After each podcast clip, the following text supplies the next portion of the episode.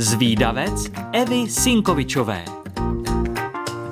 Čau holky a kluci, vítám vás u dalšího dílu. Už jsem zvědavá na dnešní zajímavost. A vy? Automobily jsou běžnou součástí našich každodenních životů. Skoro každá rodina má auto a kdo ho nemá, tak s ním minimálně každý den přijde do kontaktu. Není divu, po světě jich jezdí více než miliarda. Kam až vlastně sahá jejich historie? Není to zas tak dávná minulost. První úspěšné pokusy s vozidly, která jsou něčím poháněna, přišla koncem 18. století a poháněl je parní stroj. První spalovací motory pak přichází až v druhé polovině století 19.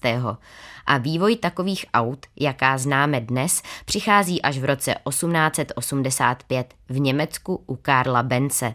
Ten získal na svou tříkolku poháněnou výhradně spalovacím motorem v listopadu roku 1886 patent a tento moment je brán jako počátek historie automobilu.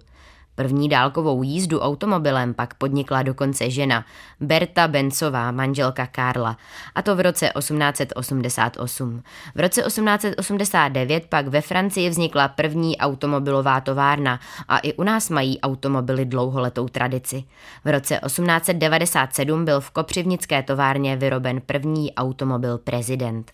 Tradičním českým výrobcem aut pak byla samozřejmě mladoboleslavská Škoda Auto, nejprve kola a nakonec i auta. Od roku 1991 patří Škoda pod německý Volkswagen.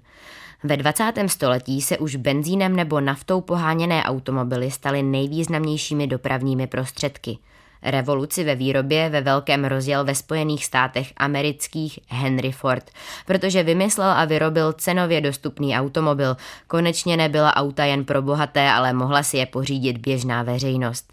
A představte si, že průměrné auto se skládá zhruba ze 30 tisíc součástek. Až 80% průměrného vozu lze recyklovat. A dvě perličky na závěr – Firma Peugeot začínala jako výrobce mlínků na pepř a sůl a představte si, že údajně si 90% řidičů za volantem zpívá. Dělají to i vaši rodiče? Dejte vědět.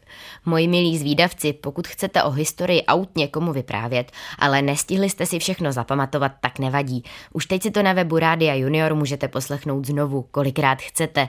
A pokud vás napadá nějaká zajímavost, o které moc lidí neví, tak mi určitě napište a třeba se objeví v nějakém dalším dílu zvídavce. Tak ahoj! thank you